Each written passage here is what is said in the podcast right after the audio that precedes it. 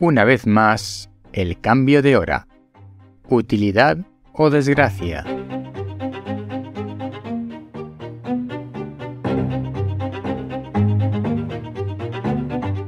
Hola, soy Ignacio de Miguel, bienvenido a El décimo hombre, reflexiones de ciencia y naturaleza, porque cuando nueve personas están de acuerdo en algo, una décima debe llevar la tesis contraria. En el tema de hoy, el cambio de hora, que nos toca el 26 de marzo en Europa y el 12 de marzo en Estados Unidos. Hoy trato este tema porque ha sido publicado un artículo en la agencia Sync donde dos físicos españoles han escrito una carta, una revista indicando que están a favor del cambio de hora en Estados Unidos, aunque según ellos no se hace correctamente, pero en definitiva que el cambio de hora es beneficioso para el ciudadano. Estoy dispuesto a debatir de acuerdo a argumentos científicos y técnicos si el cambio de hora es bueno o malo. Lo que no puede ser es que nos han estado engañando tanto las autoridades como los medios de comunicación cómplices sobre las bondades del cambio de hora. Y hablo de Europa. Siempre se ha dicho el cambio de hora nos ayudaba a ahorrar energía. Eso es simplemente mentira. Y ahora que desde que hace unos años Europa se está planteando fijar un horario y por país y no moverlo nunca más, no hacer estos cambios de hora dos veces al año, ahora aparecen nuevas revisiones diciendo que, hombre, a lo mejor en realidad no se ahorra energía. No digo yo que en el norte de Europa eh, o en determinados países, tampoco demasiado al norte de Europa, se ahorre energía con el cambio de hora. Podría ser. Desde luego eso no ocurre en los países del sur ni tampoco ocurre en los países más al norte.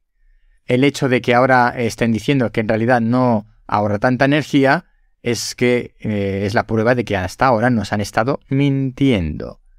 Los expertos en temas de sueño dicen que el cambio de hora es perjudicial. Lo miremos por donde lo miremos, y yo estoy de acuerdo, y eso que no tengo problemas para dormir. Yo nunca he visto el beneficio, nunca he sentido ningún beneficio por cambiar la hora y sí muchas molestias. Y como yo creo que la mayoría del mundo no entendemos por qué hay que cambiar la hora, no le encontramos ningún beneficio. Lo ideal sería movernos con el ciclo de iluminación del Sol, y estamos de acuerdo, pero la realidad es que eso no es posible. Tenemos unos horarios nuestra vida está conformada con unos patrones que son necesarios por el trabajo y por las actividades y por tanto no podemos acompasar nuestra actividad a la luz disponible y sobre todo cuando la cantidad de luz disponible a lo largo de un día es muy diferente en el sur de Europa que en el norte de Europa. Pues bien, ante el inminente cambio de hora, en este caso en Estados Unidos el 12 de marzo, hay un par de científicos físicos españoles que han dicho que el cambio de hora es muy saludable. Estoy dispuesto a debatirlo, como decía al principio, pero los argumentos que están poniendo sobre la mesa no son nada convincentes. Por ejemplo, leo literalmente, los autores recuerdan que la población no varía sus horarios tras los cambios, un indicio del éxito de la medida, de la medida del cambio de hora. Mm, no, claro, no cambiamos los horarios. En cambio de hora no se hace para cambiar los horarios. Cambio de hora se hace para tener distintos momentos de luz a lo largo del día. Cambiar luz de mañana por luz de tarde o viceversa. Pero no podemos cambiar los horarios. El mundo no puede cambiar sus horarios porque cambiemos em, la hora. No tiene sentido. Es un argumento completamente falaz. Sí es cierto que estos dos físicos se refieren al cambio de hora en Estados Unidos, que puede ser diferente, puede tener diferentes implicaciones por la ah, cuestión geográfica norte-sur con respecto a Europa. Aún así, este argumento no tiene ni ningún sentido. Otro de los argumentos que emplean es que con el cambio de hora se facilita la mayor cantidad de actividades en horario diurno y por tanto que podemos disfrutar más de ocio diurno. Bueno, pues serán ellos que tienen mucho ocio, porque realmente en invierno, con los días cortos, cambiemos o no la hora, el ocio diurno mm, queda bastante reducido.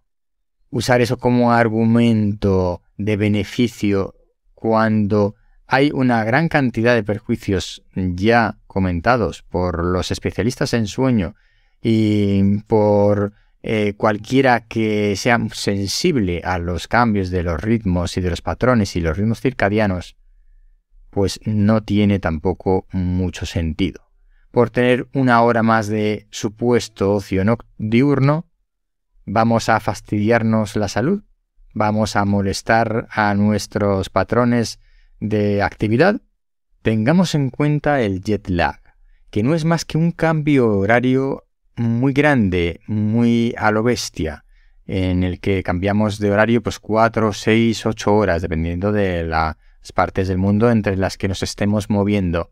Ahí estamos eh, de acuerdo en que eh, hay una gran parte de personas que sienten, padecen ese jet lag y que tiene unas consecuencias en la salud y en nuestra actividad física, en nuestra capacidad de estar eh, activos.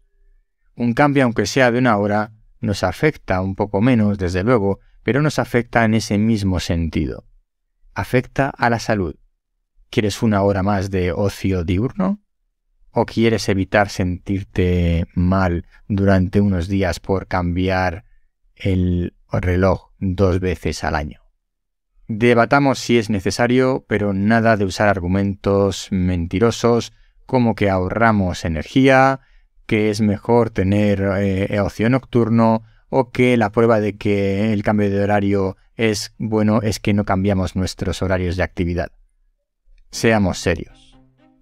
Hasta aquí el episodio de hoy. Recuerda que el décimo hombre forma parte de la red de podcast podcastidae.com. Si no te has suscrito todavía, hazlo ahora. Y si estás en YouTube, dale a la campanita. Nos vemos pronto.